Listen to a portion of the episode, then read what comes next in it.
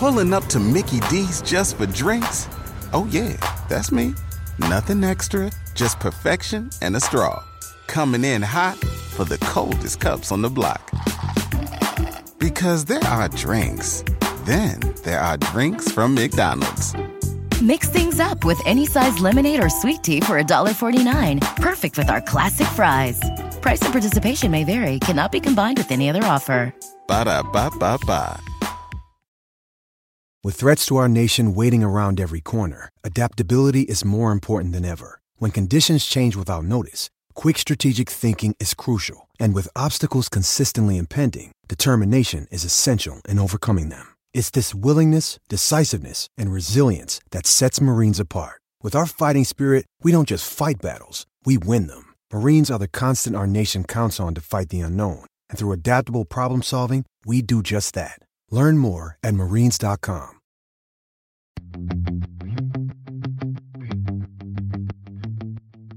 Welcome to the Total Car Score podcast, bringing you the world of cars from inside the car. And now your hosts, Karl Brauer, Lauren Fix, and Javier Mota. Welcome back to the Total Car Score podcast with uh, Lauren Fix and Karl Brauer. And uh, last week we were together, and this week we are together via internet because we're like back to our own base homes. I'm in Miami, Carl is in LA or in Southern California, and Lauren in Buffalo. How are you, Lauren? I'm great. How are you? Excellent. I went to my first card party last night. Can you believe that? I'm jealous. Carl, how are you? I'm doing well. I uh, yeah saw you were partying down with uh, all those hip Miami uh, residents like you always do, Javier. Well, it was really funny because I mean we're still I mean Florida is kind of open, like schools are open and everything is going on, but still a lot of restrictions and like people wearing masks and all that. And this was at the Maserati Fort Lauderdale dealership, brand new facility, beautiful.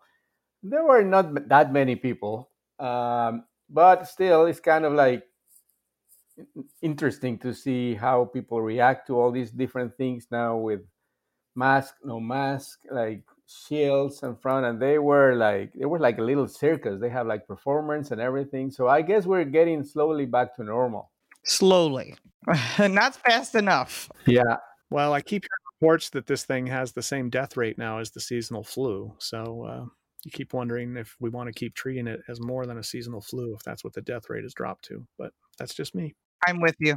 Yeah, and the thing is like all the unknown. Probably, I get. I don't know. I mean, it's like different opinions, different. Everybody feels differently, you know, and that's that's normal, and that's allowed. That welcome to America. You can have your own opinion, and nobody's right, and nobody's wrong. Enjoy.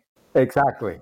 And uh, we are actually, I think, we, the three of us are gonna get on a plane again this week, right? Are we going to test drive new cars in Lake Tahoe? Uh, I already test drove the Ram TRX. And because I got a oh. chance to oh. drive it early, thanks to being at the NACTOY Drive, I posted a brief review and a full review coming soon. So I'm going to hit the, hit it early. They didn't say there was an embargo. I asked. They said nope because they're already you can build them. So Mine's already posted, then I'll get a full review later on. And I'm going to drive the Genesis GV80 on Thursday. Well, well why don't you tell us a little bit about the, the Ram? Because I drove it briefly too, and I don't think we drove it to its own potential. So, what was your first impression? Well, I didn't get to drive it off road, but I did get to launch it. So I actually have a cam- camera. Like you, we have our GoPros all set up all over the place. Um, I, I first thing I got in that thing and I fired it up, and there's a button that it says TRX, and you press it, and it's also got like a launch button. So when you push the button, it's like ready to go drag racing. And you, in your head, I, I've drag raced for years. I know Carl has as well. And you think, okay, what am I going to take? I'm going to take my Challenger, my Mustang, whatever you can transfer weight. This is a lot of weight to transfer. I mean, you're talking about a Hemi engine with 702 horsepower, you know, in a Ram pickup truck, uh, like a Ram you know, half ton and you're transferring weight. So I just took it out on the street and just put my foot in it and it sounded amazing. And I will tell you this if Ford isn't watching, they're foolish. They better put something big in there to compete because although the Raptor is hot, this T Rex or TRX is they're going to sell like crazy. I think they said they already sold out on their launch editions, which wouldn't surprise me. It's about a hundred grand loaded, and that's every option under the sun.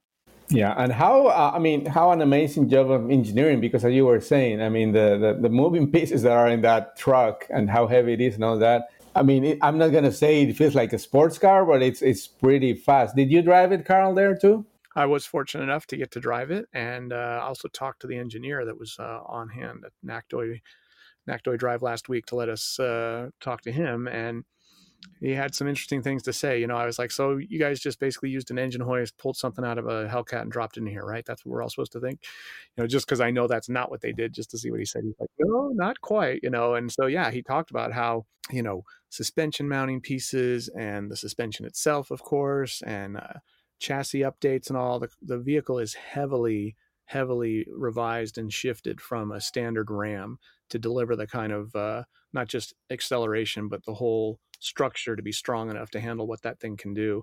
Because remember, it's not just about going straight uh, and going fast, which is all we could really do in the way we were t- testing it, but it's essentially uh, supposed to rival the Raptor on you know high speed desert Baja racing and have the advanced suspension to deal with that. So it's uh, it's quite an engineering marvel, really, when you look at the whole thing top to bottom. Do either of you know what are the limits for a street legal vehicle like like that? I mean, I know it has to comply with all the safety and all the, the features like that, but is there a limit to how horsepower or anything like that? Nope, as long as it meets its safety ratings according to the Department of Transportation. So look at Carl, you've got a Hellcat, right? No, you've got a Demon. Yeah, but there better not be a horsepower limit to that thing because it's making a 138 less horsepower than my Demon makes at 840. So, uh, and there's you know there's Bugattis out there that make you know what is it 1200 or whatever. So Right, the Veyron. So there's a lot of powerful cars out there, even more powerful, believe it or not, than this TRX.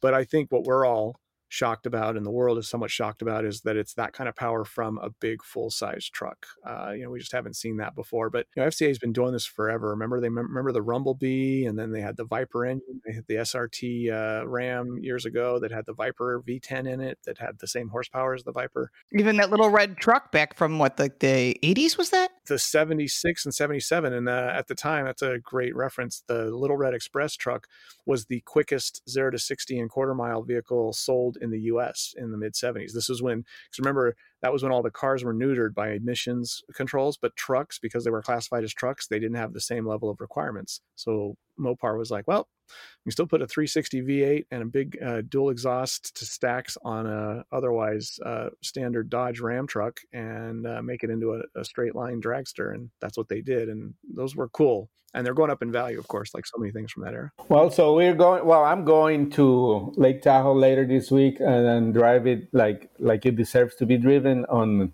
like really tough conditions, like a lot of dirt, sand dunes, and all that kind of thing. So I'm sure it's to be fun, and uh, we're to post all the videos and all that stuff later on. Uh, I had another vehicle from the FCA, Fiat Chrysler Group, the Jeep Gladiator with the Eco Diesel. I mean, nothing comparable in, in, in kinds of power and all that, but that that truck, I mean, already really really nice and actually won truck of the year last year. But like the diesel engine is, is really fantastic. I mean it gives you a lot of low torque and a lot of I mean, a lot of efficiency also.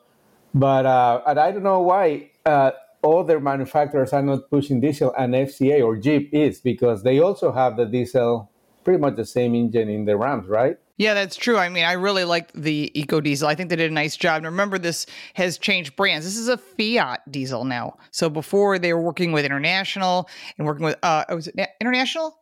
I was at Uh, I think it was International, right, Carl? Well, there was there's International, and then there was Cummins, but I can't remember. Cummins, that's what it was. Yeah, they were working with Cummins. But then they dropped Cummins to use their own Fiat engines, and then Nissan picked it up to work with the Titan XD, and then they dropped it. I think it's a fool. It was such a great truck. I mean, if you're looking for a deal on a pickup truck with a diesel, hands down Titan XD, but because in that sweet spot, a little bit more than a half ton, a little bit less than a three quarter ton. It was a great truck, but I guess they decided they they maybe they didn't promote it properly in the right circles. But either way, looks like they're not going to make them. So if you're looking for one and there's one on the lot somewhere, there's a deal to be had. Yeah, and I guess some consumers are still afraid of all the Dieselgate thing, and like I mean, just like the bad reputation that Diesel got with the Volkswagen thing. Uh, what was it like five years ago already? But people don't don't don't forget those things easily, right? No, it's weird because if you ask a total stranger, you go into your grocery store, you ask a friend or a family who's not into the industry like we are, and you go, "Hey, what do you think about that Volkswagen diesel situation?" They'll go like, "What? What happened?" They don't have a clue. It was blasted all over the news. Billions of dollars lost. Lots of people lost jobs. Some people went to prison. And in the end, no one remembers anything. I mean, they can't remember the ignition switch and the airbags. But, you know, if you're looking for a deal, again, uh, my girlfriend drove to Chicago from Buffalo to pick up a Jetta diesel wagon loaded, loaded manual. It's black. It's got every option. And so that probably was a $40,000 car. She picked it up for 19. So it was a half price. And and uh, something to think about, you know, they are releasing some of them after they've been fixed uh, with different software. So if you're thinking you like to have something that goes long distances between tank fills, about 700 miles between Phillips. I mean, I have two diesel SUVs and I'm not getting rid of them. And they were both under the recall, but I'm not getting rid of them. Yeah, well, for people who want to know more about that, there's a an episode on the Netflix series Dirty Money dedicated to that Volkswagen scandal. So you can I, I, think it was very interesting because it, it has all the, the parties involved, like from the authorities in California to Volkswagen internally. So it's very interesting. But uh, I look for that on Netflix. It's Dirty Money, and it's one of the first episodes. I think it's like season one or whatever. So very, very interesting. So we're running out of time on this segment, but when we come back, we're going to talk about two sports cars. One that is already on the market, the Corvette, that had some issues with production and other problems, and then we're going to talk to the new uh, about the new Lexus IS 350, which is coming out soon. So we'll be back.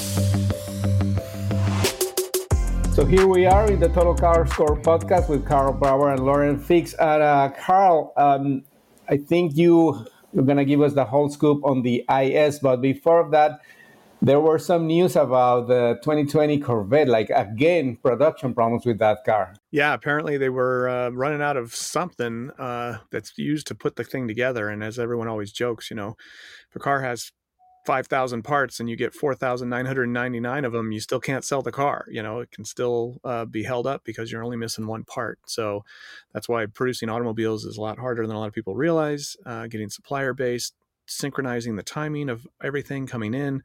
And uh, the Corvette losing production for a week is a good example of that. Something wasn't available, probably related to the past six months of COVID. Something just fell out of supply and they have to wait.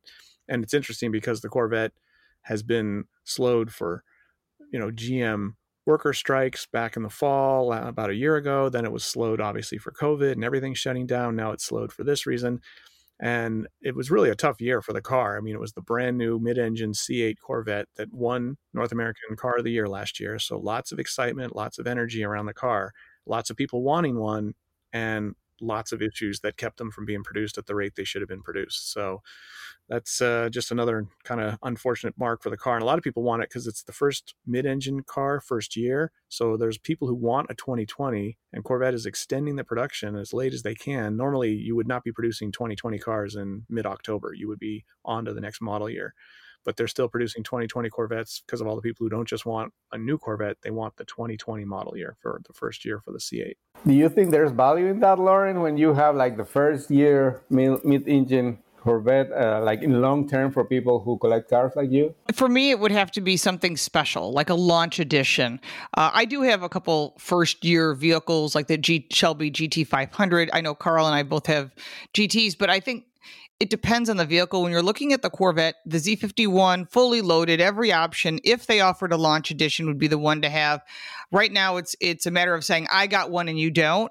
Um, getting the convertible, which I just test drove last week um, was a rarity. For the most part, I tell people if you're looking at a collectible vehicle, it has to have limited production, has to be hard to get, and it has to have provenance. In other words, it has to have some history, like a Demon or a Ford GT or a Shelby GT500, uh, or even the Ram TRX Launch Edition. That could have resale value. You have to be really careful when you're looking to buy a vehicle that's purely uh, speculation on its value down the road, because a lot of things aren't. And sometimes you think they are, and then they make too many of them, which brands have done, and then they water it down. So I think we hear rumor there's going to be a, you know a Z, ZR ZR1. We hear there's going to be uh, a Zora because the father of the Corvette is Zora Arkus Duntov. That would be cool. I would be interested in one of those. So as long as it's not a pure plug-in hybrid, I might have it in my garage. I'm always looking for something unique, as I know Carl is too. Well, they were talking about a hybrid last week too that was gonna uh, replace the Grand Sport, I believe. Uh, at least that's the rumor. How have you heard about that, Carl? Well, I know they made the chassis f- capable of having an electrification component, so I think it's only a matter of time before we see a electric motor combining with the internal combustion drivetrain on the Corvette. And uh, you know, it's not uncommon at this point. I mean, it was kind of upper rarefied air where you saw McLaren P1s or Ferrari LaFerraris doing it, you know, million dollar cars, uh, Porsche 918. And now you see it on the NSX, for instance, a much less, you know, it's a $150,000 car instead of a $750,000 car. So will it, uh, will it show up on Corvette and try to even undercut the, um, NSX's price, do it for between 100 and 130, 140,000 dollars Corvette's making kind of a claim to fame on just offering so much car for a very small amount of money, relatively speaking. So that would be a good move if they could do it. Yeah, I think uh, for the price point, like what you get in that car, it's really fantastic already. The looks, the engineering, and all that. So, uh, really looking forward to see what happens in the next year when they finish or they solve all their problems with production. There was also a little bit of news uh, on social media about I think the last generation car, right? Lauren, you were telling me about something like some wheels were exploded or some crazy stuff like that. On the 2019 Corvette, there was a there's supposedly a class action lawsuit. I don't know how many people are involved in it, uh, with the rims having cracking issues. Uh, now, then again, you don't know what people do with their cars. I love how everyone. It's easy to blame a brand for a problem when you're finding people, you know, curbing the wheels, or they're on a racetrack and they're hitting every berm as they're hitting every corner. So we don't know exactly the details. And, and I'm not a lawyer and I don't claim to be one or play one on TV. So I always tell people, you know, I take all these things with a grain of salt because every day we watch the news or whatever's on your local TV stations, and those are, are you a victim of fill in the blank? We can help you, you know? Yeah. Well, we'll see. But anyway, good entertainment, at least on social media, to see that. And uh, the, the, big news that is coming up uh, from Lexus, another sports car, a sedan, uh, the Lexus IS 350.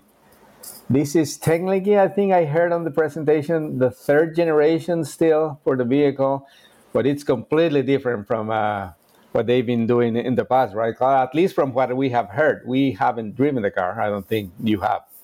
It's an interesting uh, approach that Lexus is using for the IS, right? So on one hand, the car's kind of due for a redesign. My understanding is that the basic platform goes back to 2013. So we're getting into that seven year age of the platform, which in modern automotive worlds makes it kind of obsolete typically. What's fascinating is that Lexus has this new kind of approach that they're doing, which is they call it LDS Lexus Driving Signature. And it started really aggressively with the LC500 that just came out. Now, that car is this kind of very cool looking two door either a coupe or convertible that was a concept car came to life. And it came out the first year and it was well done. It was a well executed car. There was no one complaining. But then they made the convertible. And in the process of making the convertible, they realized that the bracing for the chassis could be vastly improved. So they went ahead and launched the convertible with that improvement. And then they went back and they put on that same bracing on all the next year coupe models that had already been out. Now, normally you would never see that level of kind of chassis you know, kind of structural upgrades to a car one year after it launched, which is a little uh, note for anyone who's shopping LC500s. If you see extra special pricing on the first year, you know why. It's not as good a year as far as far as the platform structure goes. But once they did that, they realized, you know what, we don't have to just do this for our really expensive top-end Halo car like the LC500. So what they did with the L- with the IS 350 was the same basic thing.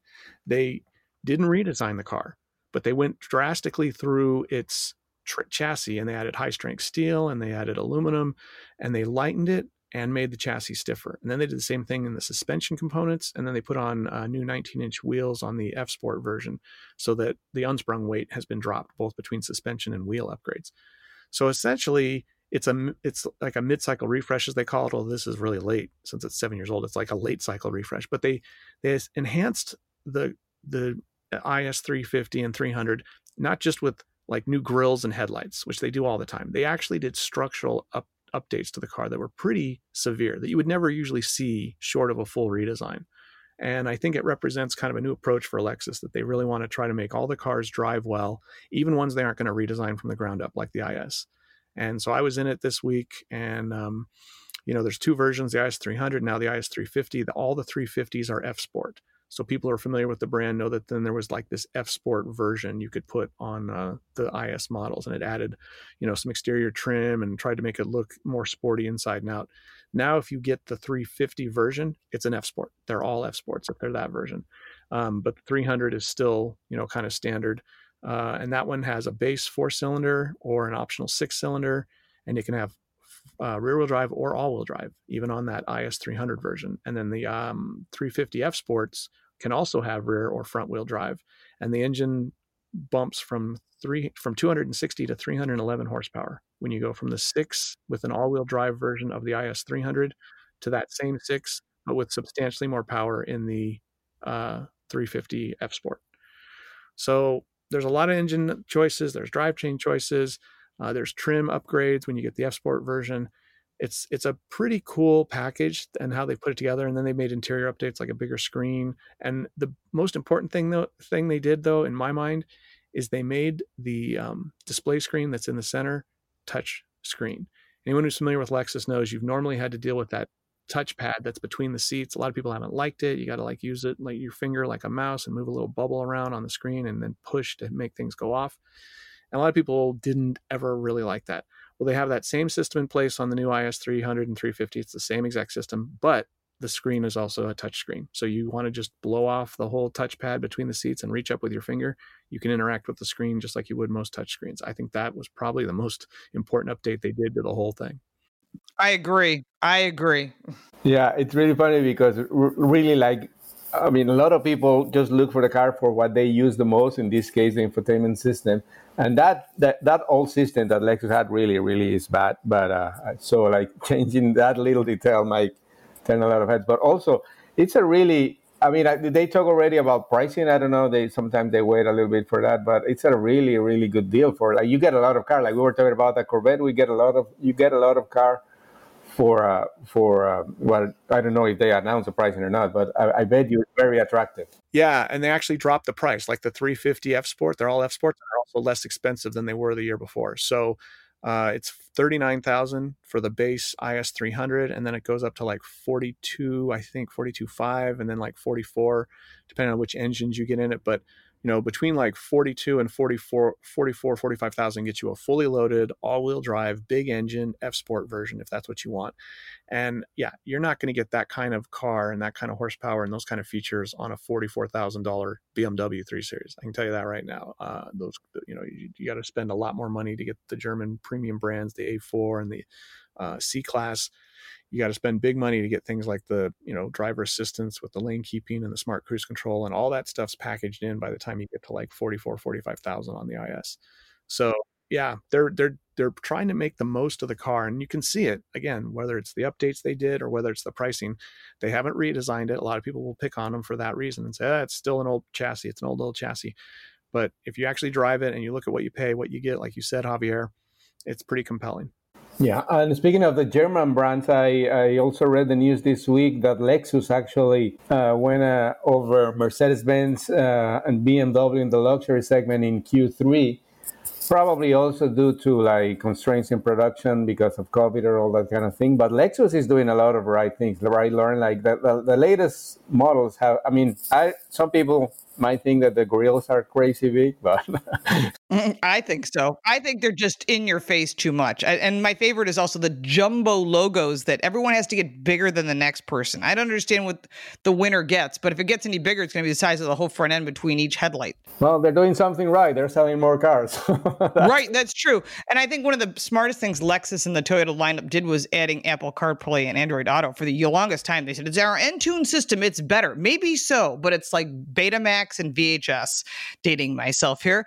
When one type of system wins, you either have to join them or you can keep fighting them. And it took them a long time to make the transition. And they finally made it on their lineup. And it's like, wow, you're waiting till 2021 on some models. It's crazy. Yeah, I remember it debuted on the ES a couple years ago, and I was on the first drive of that car. I think it was in Tennessee somewhere and I was driving with um, I'm forgetting his name, so I, I, I, excuse myself for that. But he's the Lexus enthusiast. Like he is like on YouTube and like all social media, and he was so amazed because that's the only cars he drives. Only he drives Lexus, so he has never experienced Apple CarPlay. He was like, like he had discovered I don't know, like color TV or something like from like ages ago, and like he was, wow, this is super cool. But amazing. Yeah, Apple CarPlay is cool in any car. It's amazing because once you use it, it's so intuitive. Because if you use your phone, either either format, uh, I think what sixty two percent of people have iPhones, and now we got the new iPhone coming out. You know, this past Tuesday,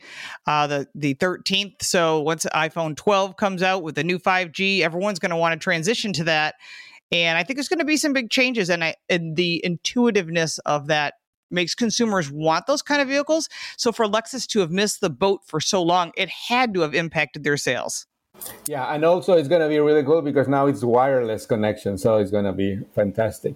Yeah, and if you don't have that, now now you're the one that's left behind. And there are some brands that don't have it, and we've all asked, and I can't believe you don't have that. Everybody has that, so you don't want to be the person left behind. You want to be the one to blaze the trail. Okay, Lauren, I'm going to tell you something I don't have here in Miami, which is cold weather. And I think on the third segment, you're going to teach us a little bit about that, even though it doesn't apply to me. So when we come back, we'll talk about that. Well, it might. You do, you do get cold days. You do have black ice at times, and you do get frost. Yeah, like two hours in January.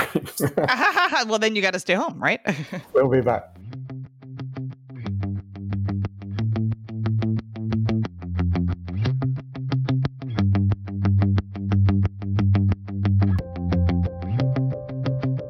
Here we are back in the last segment of this week's episode on a Total Car Score podcast. And uh, Lauren and Carl, I think you, it applies to you too, because in California, there are spots where you have like really winter weather. We've done in Miami. And actually, I received today, this morning, an email from Goodyear offering me a set of winter tires to put in a car and try and drive them here in Miami. But like, I don't know what to answer. Maybe I'm gonna say, okay, send one to Buffalo and I'll go and drive with Lauren, and one to California and I drive with Carl over there, something like that. Yeah, send me some Bridgestone Blizzaks. I'll take those. They're, they're one of my favorite tires.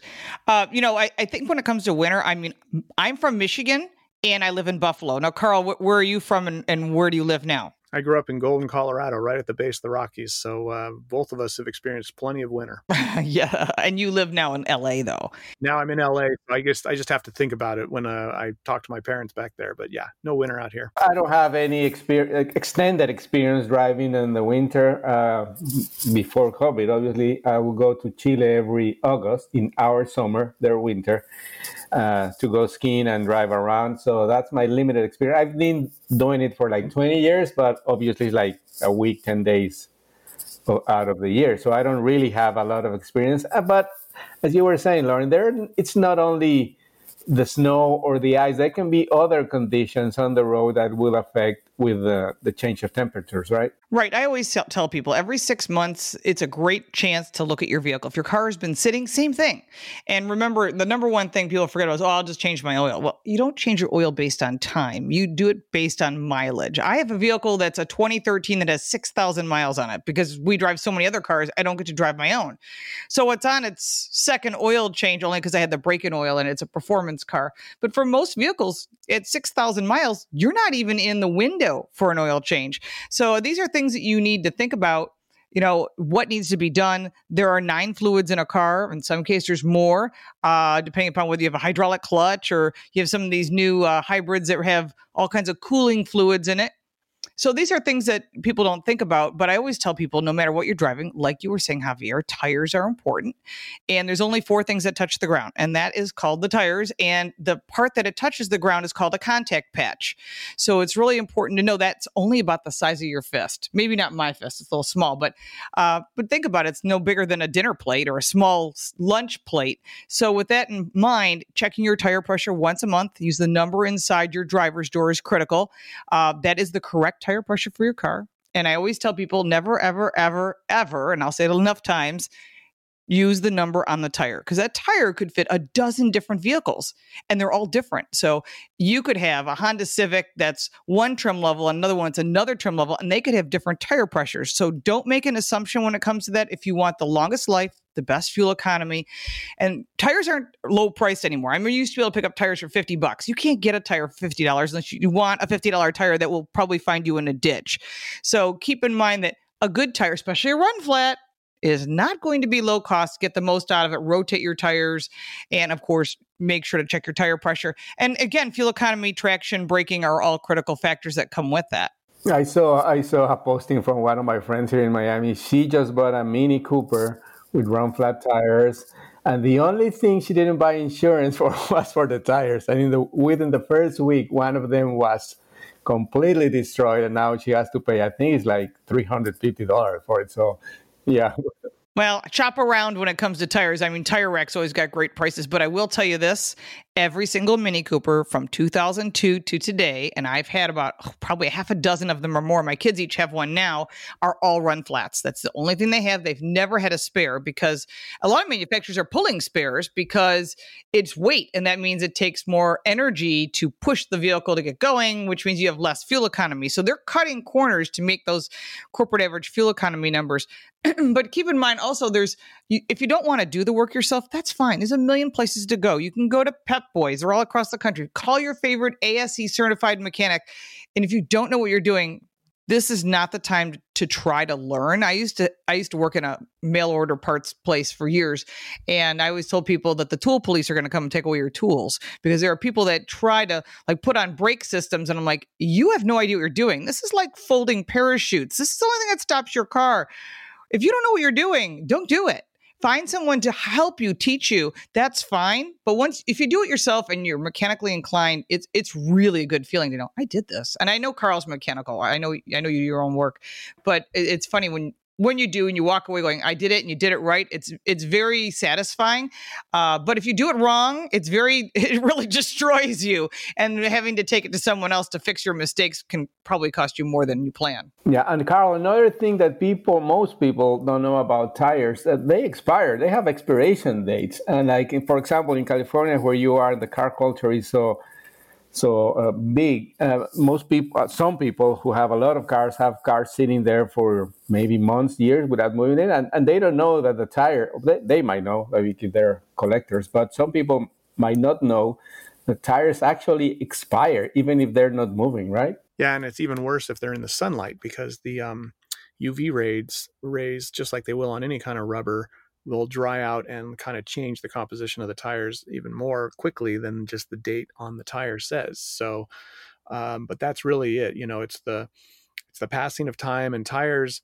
You know, on some level, they're kind of like they're kind of like food, right? They've got like you know a bunch of different components inside them and they just start to age and go bad over time and it's like you said probably four to six years is the longest you should ever have any tire from the time it was originally made and you know vulcanized and all the treatments they do to bring all that rubber and, and steel belts together until those the, the strength of the tire is starting to probably compromise because of age. And again if it sits in a, a dry environment or a hot sunny environment i mean you take tires out to the desert and you leave them out in the sun and they're brand new I wouldn't want to be on tires sitting outside in, in the you know 100 plus degree uh, ultraviolet ray conditions after probably a couple months, it'd be like, yeah, those tires are probably already fried.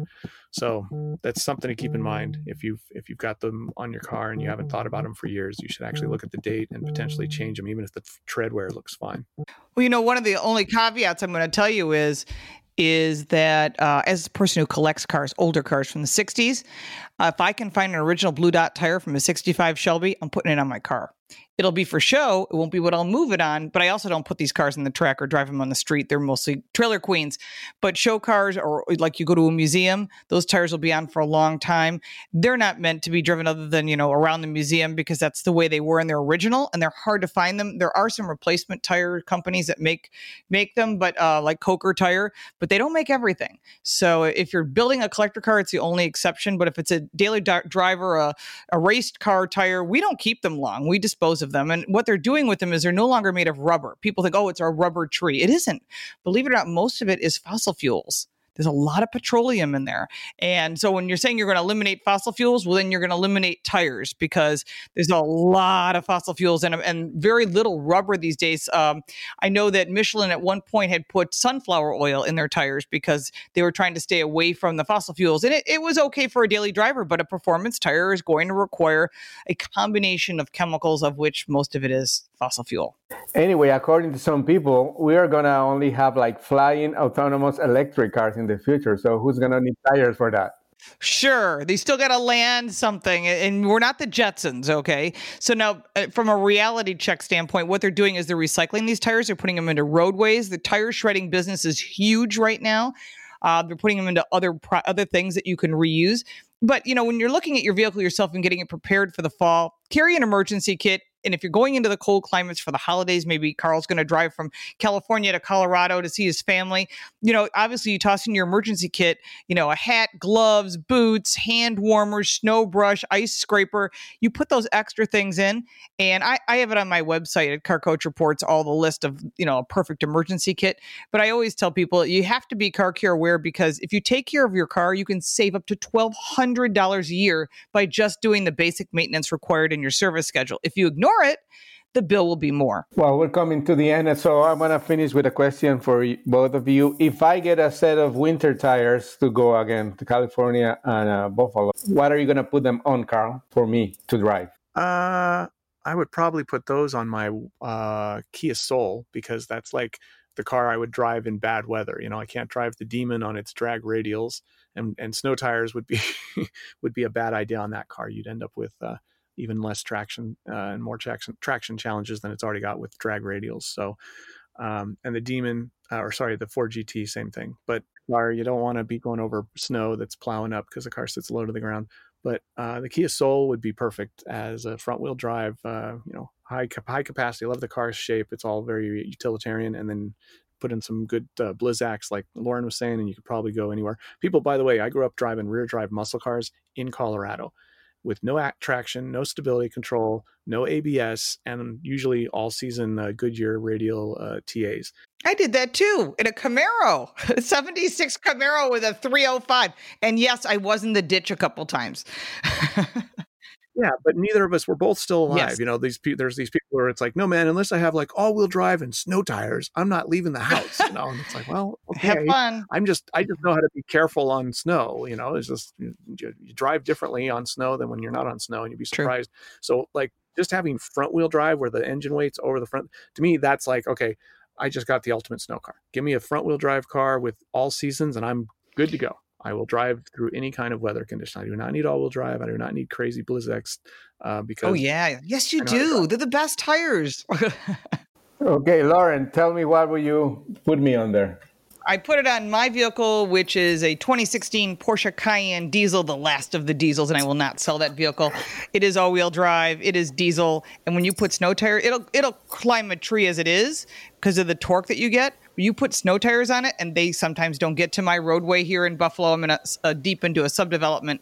But when I got to go to work or get to the airport, all I use is the mailbox as guideposts, and I just put my foot in it, and there's a rooster tail out the back with my snow tires, and I and I can get anywhere. I've been through blizzards. When everyone says, "Oh, you can't get anywhere," oh yeah, I can. Well, if uh, I'm gonna work on that and like see what happens. So thank you for listening, and uh, we'll uh, talk to you next week. Thank you. Thank you for listening. For more, check us out online at totalcarscore.com. Listening to your favorite podcast? That's smart. Earning your degree online from Southern New Hampshire University? That's really smart. With 24 7 access to coursework, no set class times, and dedicated student support, you can go to school when and where it works for you. Low online tuition means you can even do it for less. And dedicated student support means we'll be with you from day one to graduation and beyond. Join a community of learners just like you. Go to snhu.edu today to start your free application. Pulling up to Mickey D's just for drinks? Oh, yeah, that's me. Nothing extra, just perfection and a straw. Coming in hot for the coldest cups on the block. Because there are drinks, then there are drinks from McDonald's. Mix things up with any size lemonade or sweet tea for $1.49. Perfect with our classic fries. Price and participation may vary, cannot be combined with any other offer. Ba da ba ba ba.